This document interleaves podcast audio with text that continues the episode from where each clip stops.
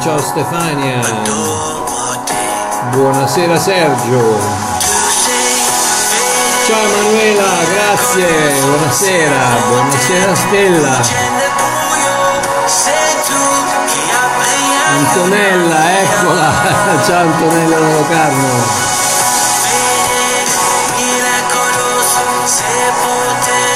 buonasera Santa, Rosario, ciao bello da Napoli, salvo, ciao, ciao Giuseppina, un abbraccione mia cara amica, buonasera Mirella.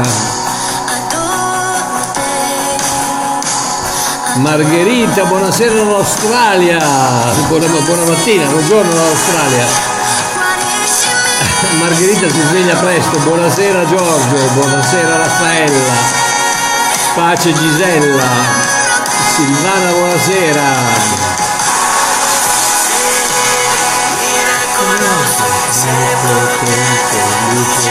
Rosi, buonasera dalla Germania. Ciao Ivan amico mio da Gela, ciao Fabio dalla Romania, un abbraccio caro. Giuseppe, buonasera dalla Germania. Maria Pia, ciao. Antonella, buonasera. Ciao Maria Pia. Guglielmo, buonasera da Verona, il cubano. Enzo, buonasera da Bergamo. Ciao Daniela, ciao bella, ciao, ti devo fare il video, ti faccio un video, buonasera, pace e benedizioni. Ti aspettiamo a Napoli, Silvana, grazie. Eh, magari, speriamo. Benedizioni Vetti, Teresa da Genova Pra, Susanna, buonasera. Continui a guidarmi Aprirai, aprirai, aprirai Apri una via. Cirozzo, dalla Germania.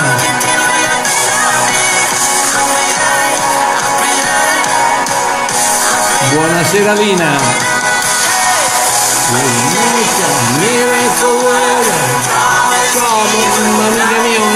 Abbraccione. Salutami Santino. Ciao, eccolo Santino. Un abbraccio forte, Francesco, ciao.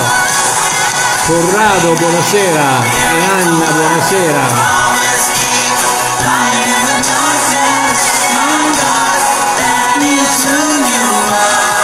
Rosario, ah ciao Franco. ciao Franco.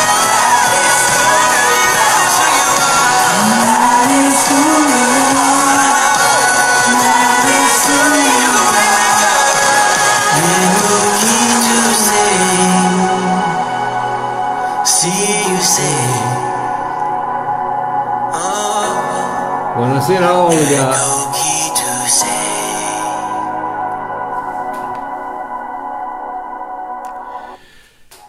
Eccoci, eccoci qua. Aspetta che qui riparte tutto. Buono, fermo. Michael W. Smith. Buono, buonasera a tutti quanti. Ok, grazie, pace e buonasera a tutti. Un abbraccione dal Sudafrica che sembrava che fosse iniziata l'estate e invece oggi freddo un'altra volta, pioggia eccetera. Va bene, stasera gli otto vincitori dell'Apocalisse siamo arrivati al- al- alla puntata numero 7, il versetto 6. Ma prima di partire preghiamo perché stasera sarà una puntata un po' interessante eh, che poi vedremo, poi ve la spiego. Ok. Abba papà, grazie, grazie, grazie, grazie, grazie, grazie della tua immensa grazia, della tua immensa misericordia, della tua immensa bontà, del tuo immenso amore. Grazie di tutto quello che hai fatto, fai e farai per noi. Grazie papà, ti prego di aiutarmi, di darmi le parole giuste, di, di essere- di aiutarmi a essere semplice, diretto e conciso. e aiutami papà a essere una benedizione a, a questi tuoi figli preziosi. Amen, amen, amen, amen. Quindi, ok, ci stiamo avvicinando alla fine dell'anno ed è inc- incredibile ragazzi, qui eh, è davvero, non so Non riesco a, a capire come fanno, come possono fare le persone che non conoscono Cristo ad affrontare altri 365 giorni di incertezze, disagi, paura, come quelle del 2020 e il 2021. Solo quando sai che nel bel mezzo della tenebra più buia il sole è pur sempre lì che brilla dall'altra parte di una nuova alba, puoi affrontare la notte.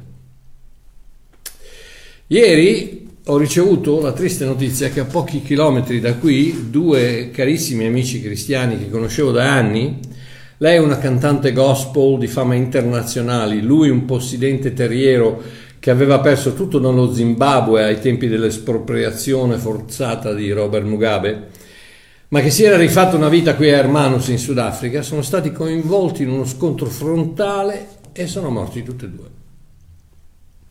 Stavano andando dai loro figli a, a Samassetuesta, dall'altra parte, oltre la montagna, per, per celebrare il Natale, pum,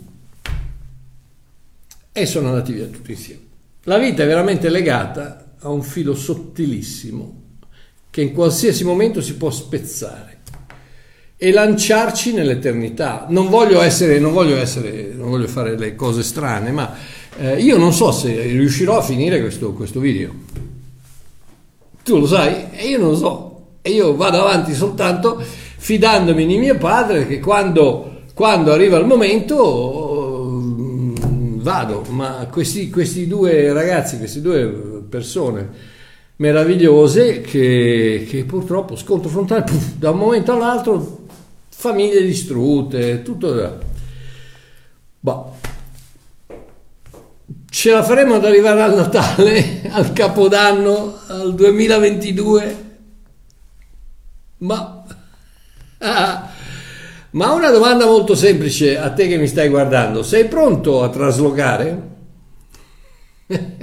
se, se, dovesse arrivare il, il camion dei traslochi fuori da casa tua, sei pronto a traslocare? Sai dove andrai? hai stampato il tuo viso, il tuo passaporto con il visto color rosso sangue valido per un'entrata nel cielo? Vai a letto con un sorriso sulla faccia sapendo che non importa cosa possa succedere, il tuo destino eterno è sigillato una volta per sempre dalla resurrezione di Cristo? Lo spero. Altrimenti contattami che ne parliamo, ti prego. Eh, guarda, non, quando, quando, succedono cose del genere sono convinto che anche, anche, a voi saranno successe delle cose del genere da un, da un momento all'altro, da, da, da, dalla mattina alla sera, vite che cambiano, fa, fa, famiglie che sono distrutte, eccetera, eccetera. L'unica, l'unica cosa, l'unica base, l'unica, l'unica base solida sulla quale possiamo restare sono le promesse di Cristo. Le promesse tra le quali questi otto versetti dell'Apocalisse che, parla a noi, che parlano a noi credenti e che ci assicurano che la seconda morte non ci colpirà, ci assicurano un posto in cielo, ci assicurano la salvezza, ci assicurano tutte queste cose meravigliose che Cristo è morto per poterci dare, è risuscitato per poterci dare, perché ricordatevi sempre che la morte di Cristo ci porta, ci, nella morte di Cristo il sangue versato ci perdona il peccato, ok? Quindi immaginatevi che noi partiamo, partiamo in Adamo, quindi a sotto zero, qui, qui è zero, qui siamo a 10 sotto zero, ok? La morte di Cristo ci porta dove? Ci porta a zero, perché ci perdona i peccati, quindi arriviamo da, da 10 sotto zero, arriviamo a zero. Ma cos'è che ci porta a più 10? La risurrezione di Cristo. Perché se siamo stati perdonati e quindi riabilitati a vivere dalla morte e dalla croce di Cristo, siamo soltanto benedetti in Cristo dalla sua risurrezione e la nostra risurrezione in Lui. Sono un paio d'anni, qui, e qui ragazzi voglio, voglio parlare un attimino di cose, una cosa un po' controversa, ma sono un paio d'anni che questo mondo è impazzito. A tal punto che se non mi faccio iniettare con un siero dubbioso in fase sperimentale e non ancora provato, perdo il lavoro.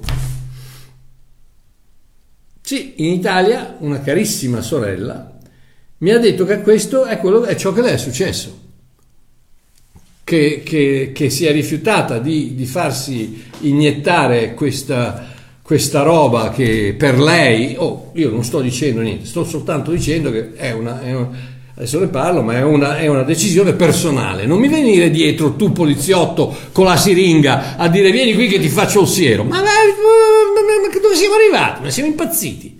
Siamo tornati al nazismo.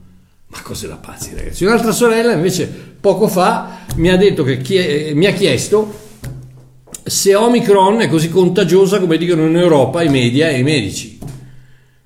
E la mia risposta è stata no. Su 60 milioni di abitanti in, in Sudafrica, le morti variano da zero, sì, per un paio di settimane, 4-5 giorni, eh, le morti sono state zero. Non chiedetemi come fanno a calcolarle, ma zero. Da, quindi su 60 milioni da 0 a 100-150 al giorno. Questo nella, nella, nella, nella, nella come si chiama, nella, la, la, come si dice? Uh, vabbè, comunque nel, nel punto più alto di questo famoso Omicron di questo famoso Omicron, che ragazzi, sto Omicron, uno di questi giorni eh, finiranno le lettere greche e allora noi andiamo. Cosa è successo al Delta? Il Delta niente, se n'è andato. Il Delta ha detto basta, ho finito, adesso me ne vado. E adesso è arrivato Omicron, Omicron, Omicron, Omicron, Omicron. Vabbè, ma ragazzi, ma vi rendete conto che queste, queste 100-150 morti includono chi muore di, di, di, tubercolosi, di AIDS, di altre malattie respiratorie. Probabilmente quei due miei amici che hanno fatto lo scontro frontale li mettono come morte su Covid. Perché devono fare dei numeri, devono fare dei numeri. In Sudafrica la situazione è così critica che siamo al livello più basso di emergenza. Il che vuol dire che probabilmente a gennaio si ritorna alla normalità. E questo è il famoso Omicron che in Sudafrica, ragazzi, sta facendo strage, appunto, al punto tale che probabilmente a gennaio torniamo al, adesso, siamo proprio al, al, livello più basso. Da noi è il numero uno, non so, non so da voi che numero è, ma da noi è il numero uno. Siamo partiti dal 5 e siamo arrivati dove, dove erano tutti chiusi a casa con la polizia di fuori, con la mitragliatrice che se, se, se, spacciavi droga te lo lasciavano fare, ma se ti azzardavi a uscire di casa ti arrivavano, ti arrestavano, ti mettevano nella camionetta e ti portavano in galera perché sei un criminale. Eh, lasciamo perdere. Comunque, questo mondo è impazzito, totalmente impazzito. Ora, a parte il Vax o no Vax, che come ho detto e ripetuto decine di volte, per me, per me è una, dec- una decisione unicamente mia, personale e sovrana. Siamo arrivati a dei ricatti governativi che sempre a mio parere, fra parentesi, io, questo è Babbo Mario che parla, non sto dicendo che io sono un esperto, un dottore, un professore, mi arrivano 50 video al giorno del professore che dice questo, il dottore che dice quell'altro, eh, da da da da. Eh, mi sta dicendo in Italia tre quarti dei decessi per Covid sono non vaccinati. Hai controllato, ma chi te l'ha detto? Ma chi l'ha detto? L'hanno detto i dottori? L'hanno detto i politici? Ma chi l'ha detto? Chi, chi, chi... Eh, andiamo avanti. È una decisione unicamente mia, personale e sovrana. Siamo arrivati a dei ricatti governativi, che sempre a mio parere, vanno oltre il concepibile in termini di democrazia e sovranità popolare. Sono coercizioni inaccettabili che solo un popolo che è stato finalmente messo a tacere dai mostri mediatici, finalmente messo a tacere dai mostri mediatici, e virato dai giganti farmaceutici e lobotomizzato dalla pandemia della politica del terrore, un popolo, solo un popolo così può accettare.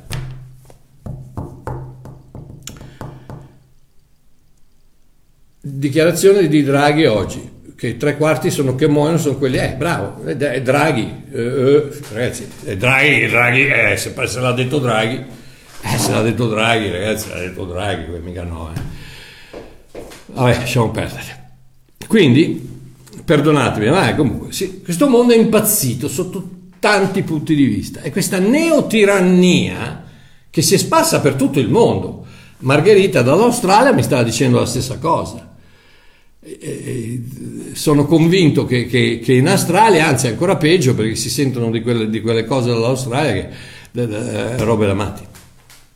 E i tuoi dati tu dove li hai presi? Eh, dove li ho presi? Io li ho presi da, da, da, da quelli che dicono eh, che, le, che, le, morti sono poche, per cui se si sbagliano, eh, eh si sbagliano. Però quello è un, è un, dato ufficiale del governo sudafricano che dice che quelle sono zero, le, le morti, sono poche morti. Comunque, non sto parlando di questo. Voi fate quello che volete, volete, volete farvi vaccinare, fatevi vaccinare. Quello che sto dicendo è fate quello che volete, non quello che vogliono loro.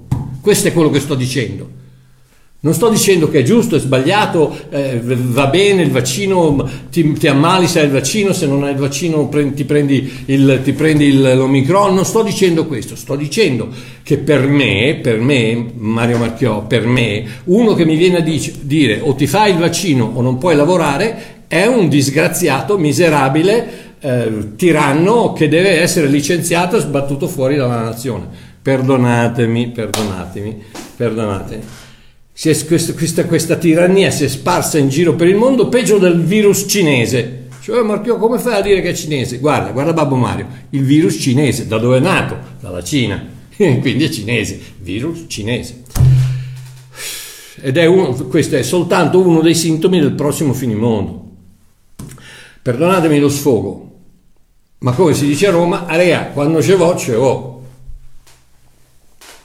non lo dice nessuno, non dice niente nessuno, tutti, tutti, a testa bassa andare a farsi i vaccini.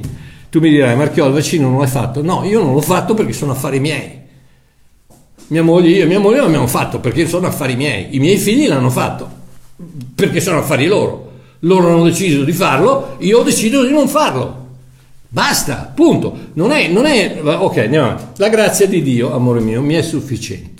Ok? Forse a te no e rispetto il tuo punto di vista, lo rispetto serenamente rispetto al tuo punto di vista. Tu, mio fratello si è fatto tre vaccini, ragazzi, mica uno, tre. La prossima variante che arriva se ne farà un altro, quattro. Poi se va, se va avanti se farà cinque. Va a finire che, che schizza fuori il sangue perché è pieno di buchi. Comunque ognuno fa, fa, che dovrebbe fare quello che vuole e invece no, invece ti dicono quello che devi fare. Marchiò, ma allora pensi davvero che siamo agli ultimi tempi? Non lo so, amore mio, non lo so. Ma se Gesù tornasse domani mattina alle 5 e mezza, non sarei mica tanto sorpreso. Comunque, passiamo alla buona novella. Cin cin. Siamo arrivati alla fine dei sette versetti contenuti nelle lettere che Gesù Cristo indirizza alle sette chiese nel capitolo 2 e 3 del libro dell'Apocalisse, dove si rivolge ai membri di queste assemblee che sono per la maggior parte non ancora salvati.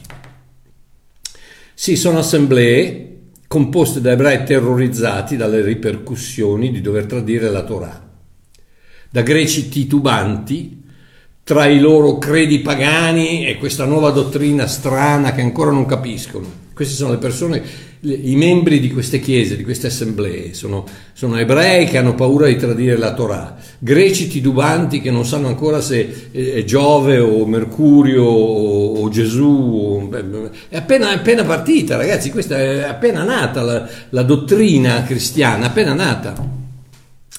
E, e, ehm, e, e cristiani appena convertiti che non hanno ancora la più pallida idea di quanto sia successo o cosa doverci fare. Immaginatevi, non, non, tutto a un tratto arriva uno e ti dice c'era un falegname che si chiamava Gesù Cristo che è morto e risorto. Allora lascia tutto quello che hai creduto fino adesso e segui noi. Ok, bene. Beh, magari dammi un attimino di tempo per, capri, per capire, per vedere se lo, lo Spirito Santo mi, mi, ha, eh, mi, mi, rivela qualcosa. Cioè, eh, questo era un momento, un momento delle sette, delle sette assemblee eh, dove non, non, erano al 100% salvati i membri delle assemblee, ancora, ancora oggi nelle chiese non è un 100% non sono salvati, ma a quei tempi era. Ed ecco il motivo per il quale il Signore usa espressioni che hanno a che fare più con la legge, come conosco le tue opere, ad esempio che dice a tutte e sette le, le, le chiese, eh, di, e poi altre cose che dice che sono, sono forti, sono, sono, dure, che hanno a, che fare più con la legge che con la grazia, in queste lettere indirizzate a queste sette chiese. Non perché la grazia è stata in qualche modo disconnessa nel libro dell'Apocalisse, ma perché proprio come dice Paolo in Galati 3:24, la legge è stata data come un precettore per condurci a Cristo, affinché noi fossimo giustificati per fede. È proprio la legge che conduce alla realizzazione della necessità di Cristo. Ma questo è per un altro video e un'altra sera. Ho detto e ripetuto che il libro dell'Apocalisse non è il mio favorito e che io sono convinto che l'Apocalisse non sia altro che una serie di visioni simboliche, allego- allegorie e metafore che l'Apostolo Giovanni ha raggruppato in 20, questi 22 capitoli di scrittura, chiamati l'Apocalisse, per descrivere l'eterno combattimento tra il bene e il male sulla terra. Oh, combattimento che è sempre esistito fin dall'inizio dei tempi e che, alleluia, si concluderà con la totale vittoria del bene rappresentato dal nostro Signore Gesù Cristo. Che si, che si, che si concluda in quella valle chiamata Armageddon, o che si concluda in un altro posto, o, su, su, su, o che 200 milioni di, di, di cinesi attraversino l'Eufrate, o che quello perdonatemi, ma io non riesco ancora a capirlo. Capisco altre cose, capisco il messaggio della buona novella che, che passa da, da, da, da, questa copertina a questa, per tutto il libro, per ogni pagina c'è una buona novella di Gesù Cristo e quella è, che, è quello che mi interessa. Ok? E questo mi basta. Nonostante ciò, come del resto per tutta la parola di Dio, ci sono promesse di cui mi, mi, posso appropriare in quanto basate sulla buona novella del tutto compiuto di Gesù dalla croce. Promesse da Genesi all'Apocalisse sono promesse meravigliose basate sulla venuta del Messia prima della croce e sulla venuta del Messia dopo la croce.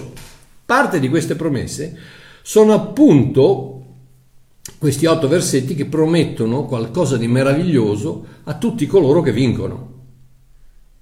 Ah, Marchiò, vedi, devi vincere. Lasciatemi ripetere ancora una volta il motivo per cui non ci sono condizioni o presupposti a questa meravigliosa promessa. In altre parole, è, ehm, non, ci sono, non ci sono condizioni, è incondizionata, una promessa incondizionata. Perché? Perché vincere, nel contesto del credente, cristiano, figlio di Dio, non è una cosa da fare, ma è una situazione di fatto. Eh, cosa vuoi dire Marchiò? Che non dobbiamo sforzarci a conquistare la nostra posizione in Cristo, che non dobbiamo impegnarci a mantenere la nostra salvezza, che non dobbiamo vincere per poter ottenere le promesse di questo versetto? No, esattamente no. Perché contrariamente a quanto predica il religionismo in generale, vincere in questo contesto non vuol dire che per ottenere le promesse devi stringere i denti, resistere fino in fondo e sperare di riuscire a restare salvato prima che arrivi la fine.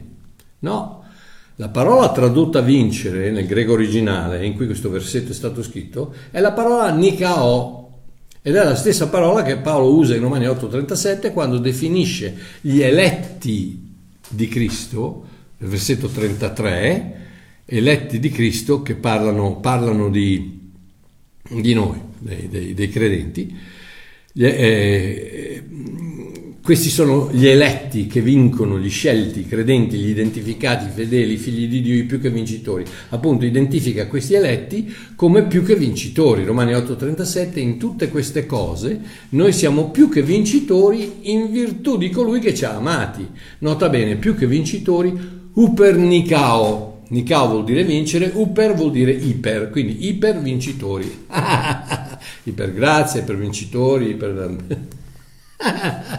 cioè sì, ipervincitori cosa vuol dire? Vuol dire che qui c'è la vittoria e qui ci siamo noi, siamo iper, siamo sopra, siamo più che vincitori. Come la grazia, la grazia, vabbè, la grazia non esiste la ipergrazia perché la grazia è iper, la grazia è, è soprattutto, la, gra, la grazia dove, la, dove il peccato abbonda, la grazia sovrabbonda, quindi la grazia sarà sempre iper, sarà sempre sopra, sarà sempre maggiore, non ci sarà, non ci sarà peccato che può toccare la grazia di Dio. Ma andiamo avanti, nota bene che dice siamo più che vincitori non grazie a quanto siamo riusciti a conquistare con le nostre forze, non grazie a tutto quello che siamo riusciti a superare nella vita e neppure grazie alla vittoria che siamo riusciti a conquistare resistendo fino in fondo, ma unicamente in virtù di colui che ci ha amati, Gesù Cristo più che vincitori, non perché noi siamo rimasti attaccati alla fede e non, e non, ce l'hanno portata via, perché ci siamo comportati bene e Dio finalmente dice, ah oh, ragazzi ce l'avete fatta,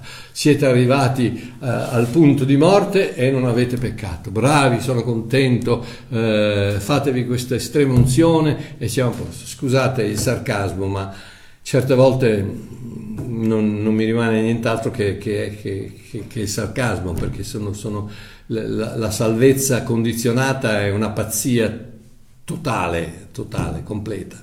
Eh, quando una persona mi dice che puoi perdere la salvezza è come dire che la, la vita non è eterna ma è temporanea. Dio ti ha promesso a chi crede nel, nel suo unico figliolo, ha promesso la vita eterna e, que- e, e, quelli che non credono nella, nella, grazia dicono no, eh no, no, no, eh, la puoi perdere. Allora non è eterna, è temporanea. Ed ecco il cuore della buona novella, è, che siamo più che vincitori grazie a colui, in virtù di colui che ci ha amati. Cristo ha vinto. E siccome io, come eletto di Cristo, sono in Cristo, ho già vinto anch'io. Anzi, sono più che vincitore in virtù di colui che mi ha amato. Tutto è compiuto. La vittoria è già stata assicurata su quella croce duemila anni fa. E questa è la chiave di questi otto versetti che stiamo studiando. Parlando, parlano di noi cristiani, parlano di qualcosa che è già successo, parlano di fatto e non di fai, parlano di coloro che sono più che vincitori, non di quelli che sono in gara e che ancora devono tagliare il traguardo. Parlano di me e di te, fratello, sorella mia. Bene, stasera Apocalisse 3:21, un versetto abbastanza, diciamo, scontato che dice questo. Chi vince lo farò sedere presso di me sul mio trono, come anch'io ho vinto e mi sono seduto con il Padre mio sul mio trono. Perché dico scontato? Perché alla luce di Efesini 1.20 e 2.6, che dice questa potente efficacia della sua forza egli l'ha mostrata in Cristo quando lo risuscitò dai morti e lo fece sedere alla propria destra nei luoghi celesti e ci ha risuscitati con lui e con lui ci ha fatti sedere, voce del verbo ci ha fatto sedere, voce del verbo farci sedere, passato nei luoghi celesti in Cristo Gesù. Quindi perché dico che che, che, è scontato, perché, siamo, perché effettivamente siamo già seduti nei luoghi celesti, stando a quello che dice la Bibbia, siamo già seduti nei luoghi celesti. Ed ecco un altro motivo per cui dico che quando parla a coloro che vincono, sta parlando a noi, perché siamo noi che siamo già seduti. Non credo ci sia proprio così tanto da spiegare. Nuovamente non è qualcosa da fare, non è un posto da raggiungere, non è una posizione da guadagnare, ma è una semplice dichiarazione di fatto. A tutti i più che vincitori garantisco un posto a sedere con me, in me, sul mio trono, il trono di Dio per sempre. Non c'è tanto da spiegare, come dice Paolo in, agli Efesini, eccetera, eccetera, siamo già seduti nei, in Cristo Gesù nei luoghi celesti, quindi a un momento Marchio, io al momento sono a casa mia a, a, a piedi grotta. No, eh, Babbo Mario, sono seduto sulla mia poltrona a Bergamo. Ti, sco- ti sto ascoltando dal salotto di mamma, non dal trono di Cristo. Ed ecco di cosa vorrei parlare stasera, il dualismo di alcune realtà che sono attestate dalla scrittura e che però possono solo essere accettate per fede, come appunto questa sono seduto nei luoghi celesti, ma mi trovo chiaramente su questa terra. Eh sì, il giusto vivrà davvero per fede, devi vivere in funzione di quello che credi. Il giusto, il cristiano, il figlio di Dio, il credente deve vivere in funzione di quello che crede. La Bibbia dice sono già seduto nei luoghi celesti in Cristo Gesù e eh, io ci devo credere. Se no la puoi anche prendere e buttarla via perché se c'è qualcosa che non è vero, eh, allora è, tutto, è tutta un po' contestabile. Quindi uno, primo, sono seduto nei luoghi celesti ma mi trovo chiaramente su questa terra. Un altro dualismo cos'è? Tutti i miei peccati sono stati perdonati ma alcuni non li ho ancora commessi. Ah.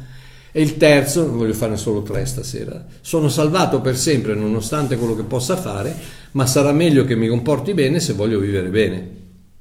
Ok, partiamo. L'ubicazione.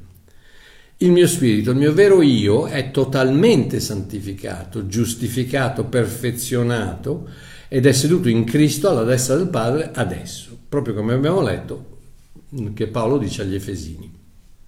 Nulla può toccarmi, sono seduto io, il mio vero io, il mio spirito, il mio Mario Marchiò, il mio vero io. In questo momento non sono seduto a casa mia a Hermanos in Sudafrica, ma sono seduto tro- nei troni, nei posti celesti, sul trono di Dio in Cristo Gesù. Ok? Questo è quello che dice la stessa parola di, la stessa parola di Dio che voi dite bisogna credere alla parola di Dio. Ok? Questo è quello che dice la parola di Dio. Quindi, se credete a una cosa dovete credere anche a questo, che siamo già seduti nei luoghi celesti in Cristo Gesù, in Cristo. Ok? Nulla può toccarmi perché sono nella mano del divino pastore.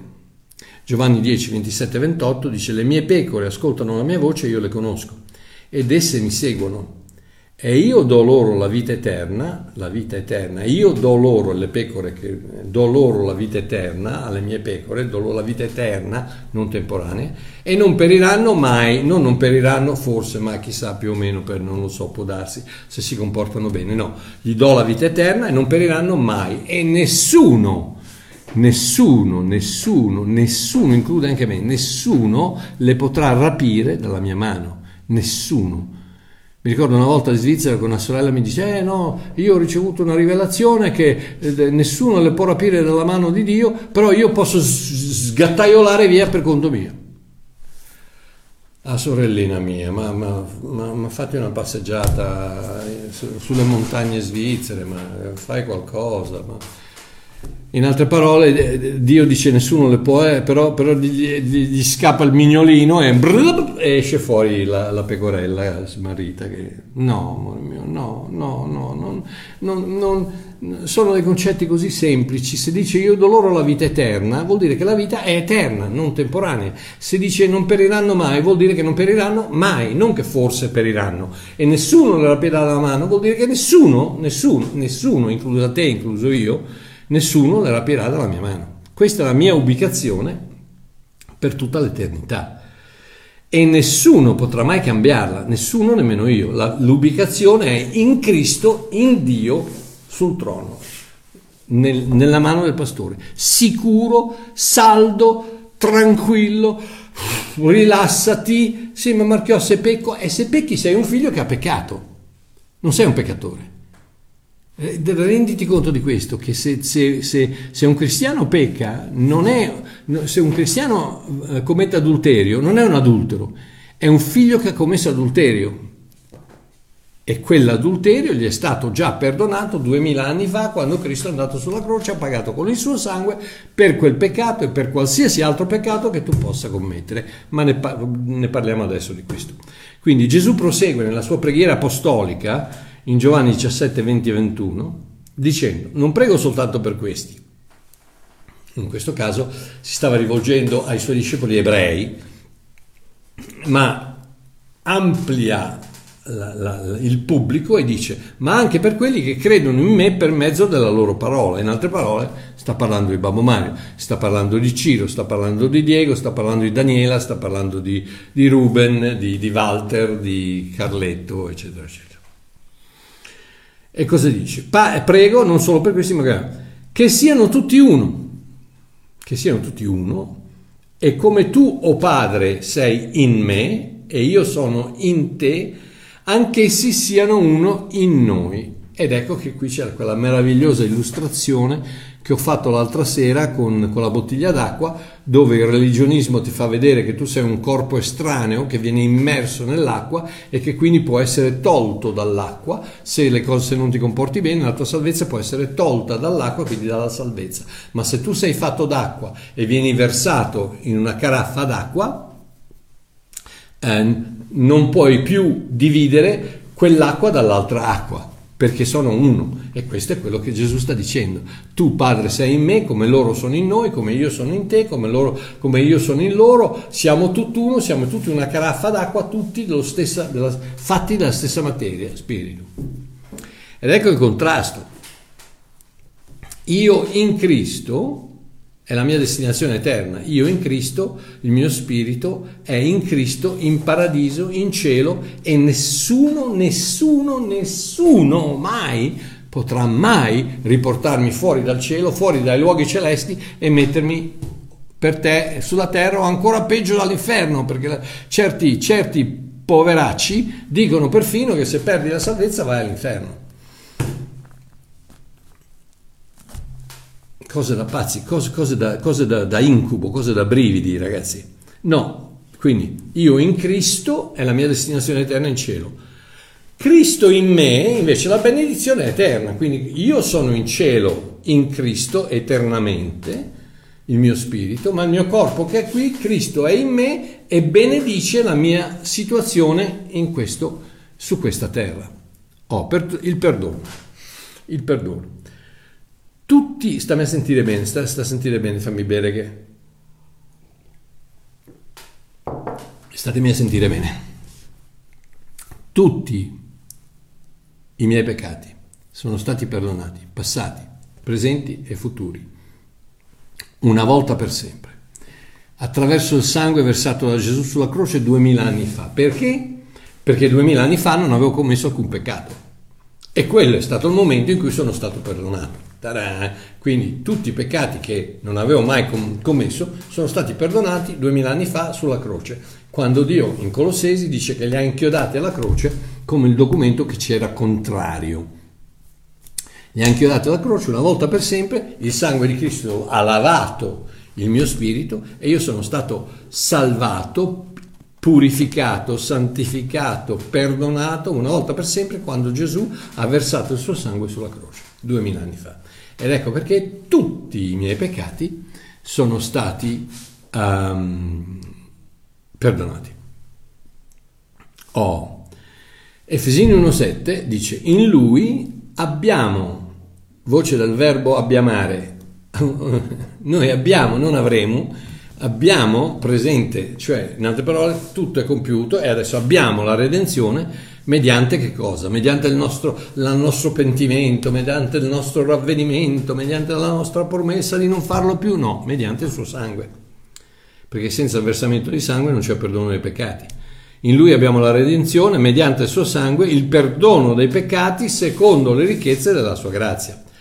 Colossesi 2,13, voi che eravate morti nei peccati, Paolo sta parlando ai greci, quindi sta dicendo voi, Colossesi turchi, greci per modo di dire, Asia minore, voi che eravate morti nei peccati nella incirconcisione della vostra carne, voi dico, Dio ha vivificato con lui perdonandoci tutti, tutti i peccati.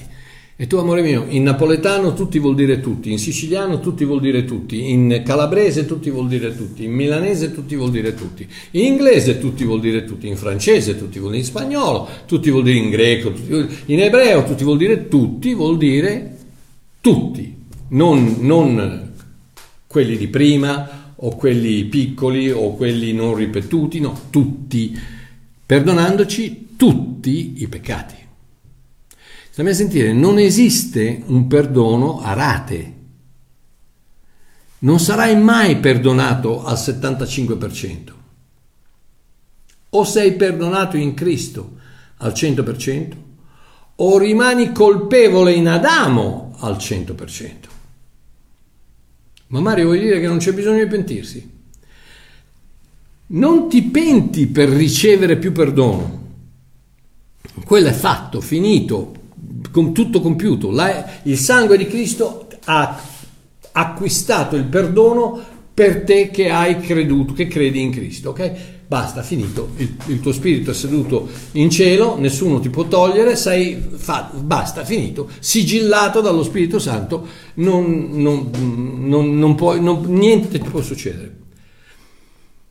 Quindi non ti penti per ricevere più perdono, ti penti per riconoscere il tuo errore scaricarti dal peso che ti impedisce di goderti la vita e chiedere, chiedere a Gesù di aiutarti a non farlo più. Perché ragazzi, guardate Babbo Mario, il peccato è idiozia, è idiozia, è, è, è, è, follia, il peccato è idiozia, come prendere un martello, darselo sulla testa e poi dire al dottore che hai il mal di testa. E amore mio, smetti di martellarti la testa. Cosa vuoi che ti dica? Sono depresso. Cosa vuoi che ti dica? Ma io vado in paradiso lo stesso. Ma ci andrai, sì, senz'altro. Probabilmente prima di me, perché se ti, se ti, se ti droghi, fumi e bevi tre bottiglie di vino al giorno, probabilmente ci andrai, senz'altro ci andrai prima di me in paradiso. Ma se hai accettato Cristo, vai in paradiso, perché sei già in paradiso, sei già seduto. Il tuo spirito è già seduto nei luoghi celesti in Cristo Gesù. Amen il vero cristiano odia il peccato con ogni fibra del suo essere, anima e corpo. Certe volte persone mi chiedono, Marchio, come faccio a sapere che sono salvato? Come ti senti dopo aver peccato? Come ti senti? Ti senti male? Ti senti a disagio? Ti senti, ti senti triste? Ti senti... o oh, tu te frega niente? Il test della tua salvezza è quella se dentro di te c'è Cristo, il peccato si scontra con lo Spirito di Cristo e ti fa sentire male. E ti fa sentire male. Il cristiano, il cristiano odia il peccato con ogni fibra del suo, del suo essere, anima e corpo, ma non si ravvede per ricevere il perdono. Il perdono è già suo grazie al sangue di Cristo. Il cristiano si pente e si ravvede perché capisce la follia della sua scelta e vuole cambiare. Perché, amore mio, il salario del peccato è la morte. Che ti piaccia o no, qualcosa muore. La pornografia uccide il tuo matrimonio, la pornografia uccide la tua mascolinità, il, il, l'alcol uccide sacco, il tuo fegato, il, il fumo, la nicotina uccide i tuoi polmoni eh, la, la, la, droga uccide la, la, tua materia grigia. eh, eh, ogni cosa, il salario del peccato è la morte, quindi ci sono le conseguenze, senz'altro, ma un cristiano è e rimarrà sempre perdonato, sempre perdonato. Non importa quello che fa, Dio ha, Gesù ha già pagato sulla croce per qualsiasi cosa tu possa fare, è già stata pagata, è già stata cancellata dal sangue di Cristo. Punto e basta però vuol dire che il cristiano che pecca ne soffrirà le conseguenze e non vivrà una vita felice, ma vivrà una vita deprimente proprio a causa di quel peccato. E quindi eh, mi sembra abbastanza chiaro la salvezza.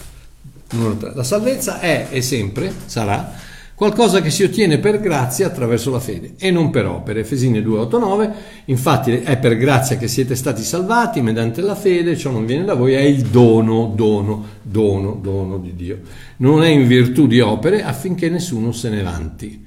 Quindi la salvezza, la salvezza, siete stati salvati per grazia attraverso la fede, non per opere, non per, no. quindi se siete stati salvati in quel modo, continuerete a essere salvati in quel modo per grazia attraverso la fede. Quindi non, le opere non c'entrano proprio un passo, manco per capo, non c'entrano proprio ma niente, ma niente, niente. Entrano soltanto in campo quando un religionista ti dice, eh, ma allora marchiò.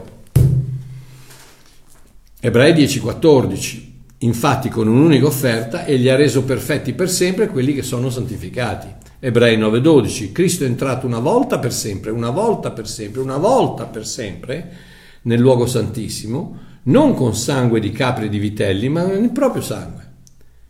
Così ci ha acquistato una redenzione eterna, voce del verbo eternare, eterna. Una redenzione eterna, non temporanea, non, non eterna. Quando, quando, è entrato, eh, quando è entrato nel, nel, nel, nel, luogo santissimo con il suo sangue. E qui un'altra delle bagianate della Chiesa Cattolica che ogni volta che il prete alza l'ostia, Gesù deve ritornare nel luogo santissimo col suo sangue, a, a, così che quelli che, che, che mangiano il pezzettino di, del, del wafer e devono, i, i, peccati gli sono perdonati. Cosa pazzi? Cose, cose, cose da manicomio, ragazzi. Cose da, dove se le sono inventate non, non lo so, dove, da Dante, probabilmente dalla Divina Commedia, non so, eh, non so da dove se comunque, vabbè, lasciamo perdere. Quindi la mia ubicazione è in cielo, anche se per ora vivo sulla terra. E il mio perdono e la mia salvezza sono garantiti per sempre, per sempre dal sangue di Cristo, anche se dovessi peccare ogni giorno. Qui ragazzi arriveranno di quelle pietrate che non hai idea. Va bene, comunque la frase preferita dei religionisti a questo punto è Ah, eh, Marchiò, sì, eh, voi dell'ipergrazia. Allora, visto che siamo salvati e perdonati per sempre, adesso possiamo fare ciò che vogliamo, no? Al che io ho sempre risposto, perché cos'è che vuoi fare che già non stai facendo? Mm? Cos'è che vuoi fare? Perché se dici allora, allora se siamo, siamo sicuri di essere perdonati possiamo fare quello che vogliamo. Ah, ok, quindi tu non, fa, non vai a letto con una donna che non è tua moglie perché eh, se no, se no Dio si arrabbia. Non perché è sbagliato, non perché puoi ferire tua moglie, non perché il salario di quel peccato sarà la morte, perdere del tuo matrimonio va a farsi friggere, no, perché Dio si arrabbia. È bravo, ok. Comunque capisco quello che vogliono dire.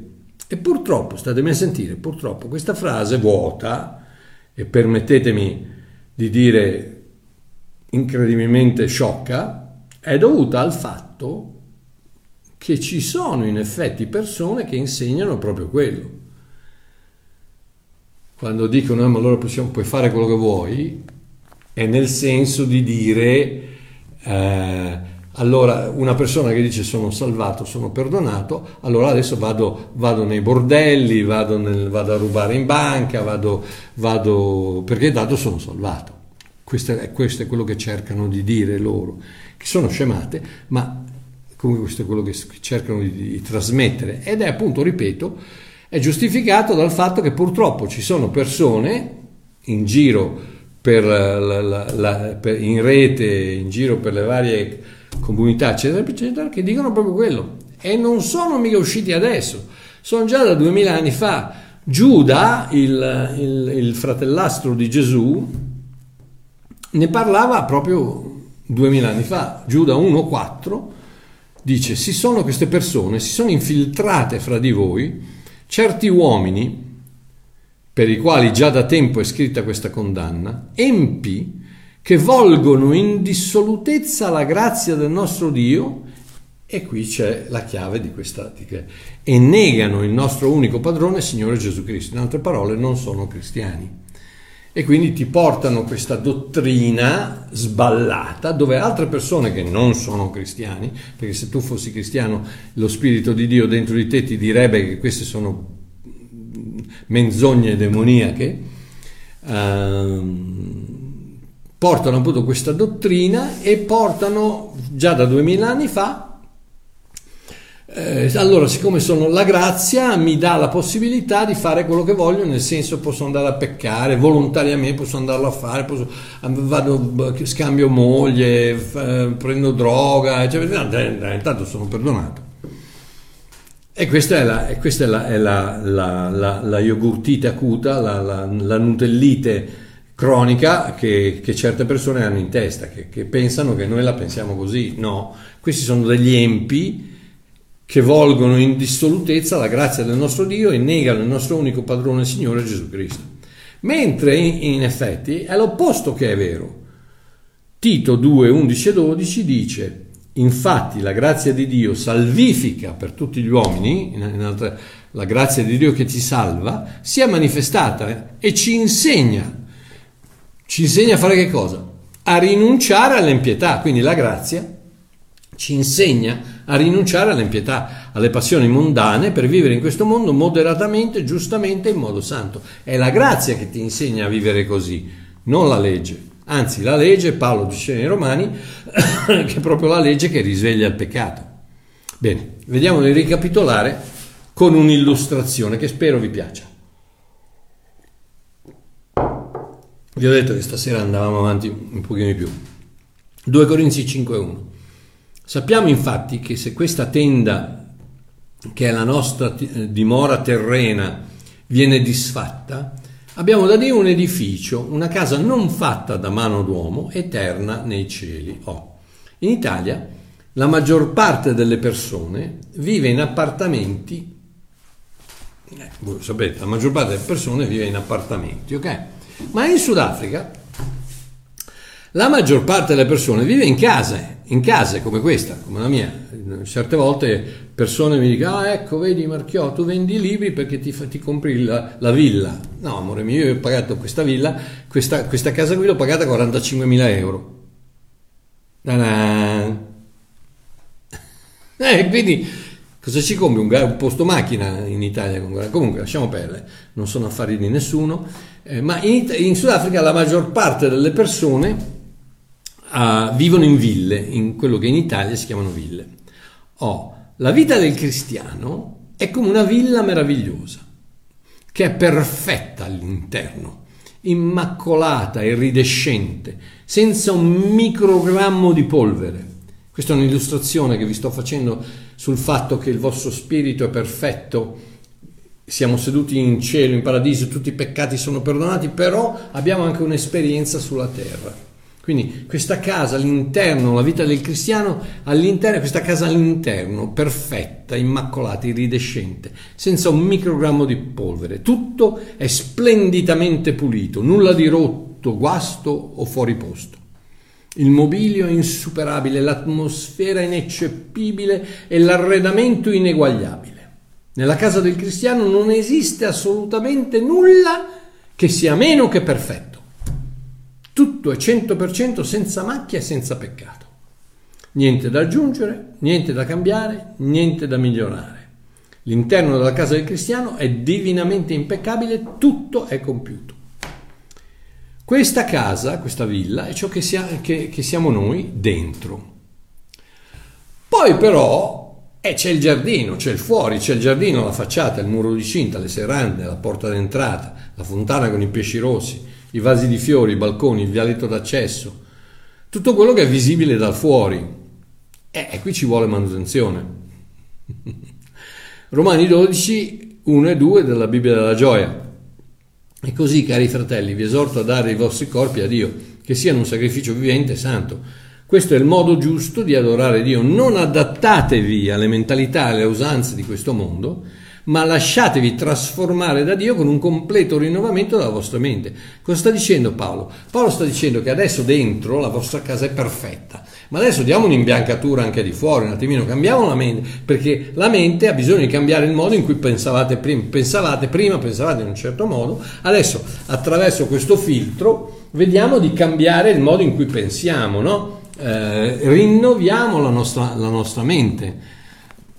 Efesini 4, 17 24 dice, eh, questo dunque io dico e attesto nel Signore, non comportatevi più come si comportano i pagani nella vanità dei loro pensieri, con l'intelligenza ottenebrata, estranea alla vita di Dio, questi sono i pagani, a motivo dell'ignoranza che è in loro, a motivo dell'indurimento del loro cuore. Essi, avendo perduto ogni sentimento, si sono abbandonati alla dissolutezza, fino a commettere ogni specie di impurità con avidità insaziabile.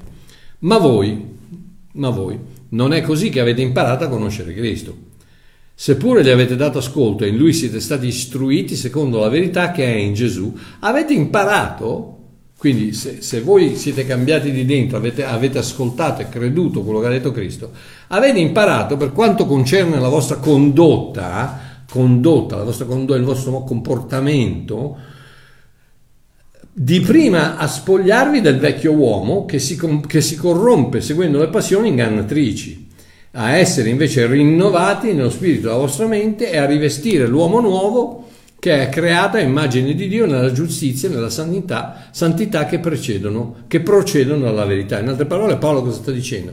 Siete, siete cambiati, avete, siete, siete, morti e risorti, adesso buttate via quel vecchio uomo che, che ancora continua, eh, come se io mi mettessi addosso un, adesso un, un giaccone di, eh, di, di, di, pelle di extra extra large che, che, che mi, eh, che mi sta male. No, buttalo via, non ti sta bene, mettiti qualcosa che ti sta bene. Cos'è che ti sta bene? Il nuovo uomo, la manifestazione di quello che è successo di dentro, di fuori. Senti, primo Pietro 1, 14, 16.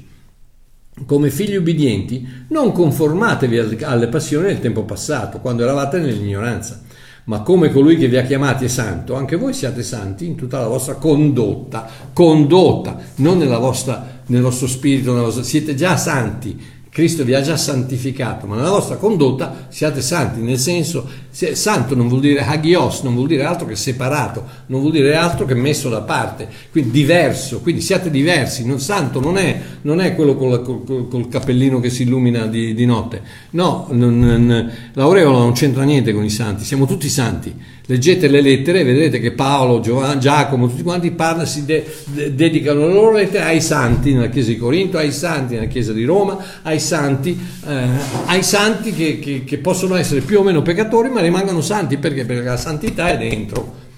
La casa è pulita, è perfetta di dentro.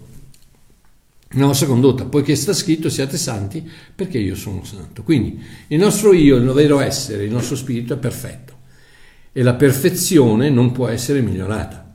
La perfezione è perfetta. Non puoi migliorare la perfezione. Eh, Gesù in Matteo 5:48 dice agli ebrei che pensavano di poter arrivare al, ad essere accettati da Dio attraverso il loro sforzo, Gesù dice, ah ok, volete, ok, allora siate perfetti come è perfetto il vostro Padre Celeste e, e buona fortuna e vediamo un po' come, come, come ci riuscite. Perché eh, questo era il famoso sermone sul monte, era il sermone killer che doveva distruggere qualsiasi forma di religionismo. Tagliatevi le mani, cavatevi gli occhi, date tutto quello che avete ai poveri, eh, chiedete a Dio di perdonare voi come voi perdonate gli altri, tutte cose impossibili da fare legate a, questo, a, questa mentalità religiosa che avevano i farisei e che avevano gli ebrei a quei tempi. Quindi Gesù gli dice, ok, siate perfetti come è perfetto il Padre vostro celeste. Come faccio a farlo? E come fai a farlo? Ebrei 12, 22, 23. Voi vi siete invece avvicinati al monte Sion, alla città del Dio vivente, la Gerusalemme celeste, alla festante riunione delle miriadi angeliche, all'assemblea dei primogeniti, all'assemblea dei primogeniti, all'assemblea dei primogeniti, chi sono i primogeniti? Sono tutti quelli che sono in Cristo, che è il primogenito. L'assemblea dei primogeniti che sono scritti nei cieli, mamma mia, ne abbiamo parlato la settimana scorsa, a Dio il giudice di tutti, agli spiriti dei giusti resi perfetti agli spiriti dei giusti resi perfetti. Chi è il giusto? Il giusto sei, sei tu e sono io. Colui che non conosceva peccato fu, eh, fu, eh, venne, divenne peccato per noi perché noi potessimo diventare la giustizia di Dio in Cristo Gesù. Quindi i giusti sono i cristiani, sono i figli di Dio, siamo noi. Quindi i giusti siamo, sta, siamo stati resi perfetti. Voce del verbo essere stato reso perfetto. Siamo stati resi perfetti da Dio che è il giudice di tutti. Quindi il giudice di tutti, alcuni mi dicono, eh Marchio, ma Dio è amore, ma anche giustizia. Eh sì, appunto. Quindi Cristo ha già pagato, sarebbe ingiusto se, se, Dio dicesse Gesù ha già pagato per il vostro peccato, adesso però dovete pagare anche voi. Quella è ingiustizia. No, Dio è giusto, e come no? Dio è amore ma anche giustizia, e come no? E di fatti dice, mio figlio ha già pagato, voi non dovete pagare, vi rendo giusti, vi rendo perfetti. E, e poi chiaramente c'è, la, c'è la, la classica, come faccio a essere perfetto, Ebrei 10-14 Infatti con un'unica offerta, unica offerta, egli Cristo ha reso perfetti, ha reso perfetti, ha reso perfetti passato, ha reso perfetti per sempre, non, non temporaneamente, quelli che sono santificati. Fatto, compiuto, finito. Ma la vita che viviamo in questo corpo su questa terra, fino a quando raggiungeremo il nostro spirito in cielo, deve essere vissuta ascoltando la voce del nostro pastore e lasciando che il suo divino spirito ci possa guidare in ogni momento della nostra esperienza. Ogni tanto c'è da tagliare l'erba, riverniciare la facciata, aggiustare le tapparelle, annaffiare i fiori nei vasi, dar da mangiare ai pesci, rastrellare il vialetto d'accesso, così che il di fuori possa rispecchiare meglio il di dentro. Siamo perfetti di fuori, ma vogliamo anche far vedere alla gente che Cristo significa qualcosa nella vita di tutti i giorni. Vogliamo dare una, una verniciata, uh, io ho un amico che si chiama Fabio, chiamate lui e lui vi, vernicia, vi rivernicia tutto perfettamente. Vogliamo dare una riverniciata, perché i cristiani dicono no, allora posso fare quello, ma sì, ma fai quello che vuoi, ma non, non, eh, sei salvato, sei salvato. Ma, ma, ma vuoi, vuoi, par, vuoi, portare una testimonianza, vuoi vivere, vuoi vivere una vita felice, vuoi, dar, vuoi, far felice la tua famiglia, far, ma allora vivi, vivi dati, una, dati, una, verniciata, dati un, aggiusta le tapparelle, dai da mangiare ai pesci, dai un po' d'acqua ai fiori. In parole povere, Filippesi 2, 12, 13, dalla versione L'annuncio, libera interpretazione di Babbo Mario. Quello che voglio dirvi, amici cari, è che dovreste continuare a comportarvi come avete fatto fin dall'inizio. Quando vivevo in mezzo a voi, cercavate sempre di seguire i miei consigli. Quanto più adesso che sono lontano da voi. Raddoppiate il vostro impegno in mia assenza. Fate sì che quella meravigliosa cosa chiamata salvezza, che pus- pulsa dentro di voi, possa traboccare nella vostra vita di tutti i giorni. È un pensiero terrificante, lo so, ma rendetevi conto che Dio stesso, che è Dio stesso in voi, il motore della vostra salvezza. Cioè non siamo noi che, che tutto un tratto dobbiamo mettere in, in la, la, solita storia dei dieci comandamenti, del comportati bene. No, lascia che sia quel motore che è dentro di te, Dio stesso in voi, il motore della vostra salvezza. È proprio Lui che vi innesca il desi- di desiderio e di capacità per portare a termine ciò che gli fa piacere. In altre parole, tutto quello che doveste fare, lui vi mette il cosa dovete fare e vi dà la possibilità di poterlo fare e vi dà il desiderio di volerlo fare. Più di così, ragazzi, questa è, è, è, è come andare è perfetto, non, non, non, c'è modo di sbagliare, basta, basta rendersi conto de, de, de, della relazione che abbiamo con Dio e ascoltare quello che Lui ci dice e continu- continuare in questa vita di, di fede e, e, di, e di fiducia che abbiamo in Lui. Se solo lo lasciamo libero di farlo, lo Spirito Santo incomincia a restaurare la casa anche di fuori. Dentro ha già fatto tutto. Adesso però se solo glielo lasciamo fare, dal di dentro incomincia a operare anche di fuori. Ok, bene, adesso comp- chiudo, dice sarebbe anche ora. Eh. Chiudo con la semplice promessa che ci fa il Signore in questo versetto, Apocalisse 3:21, chi vince lo farò sedere presso di me sul mio trono, come anch'io ho vinto e mi sono seduto con il Padre mio sul suo trono. Semplice, già fatto, già vinto, già seduto. Buona vita. Un abbraccio da Babbo Mario, ci sentiamo domenica. Ciao.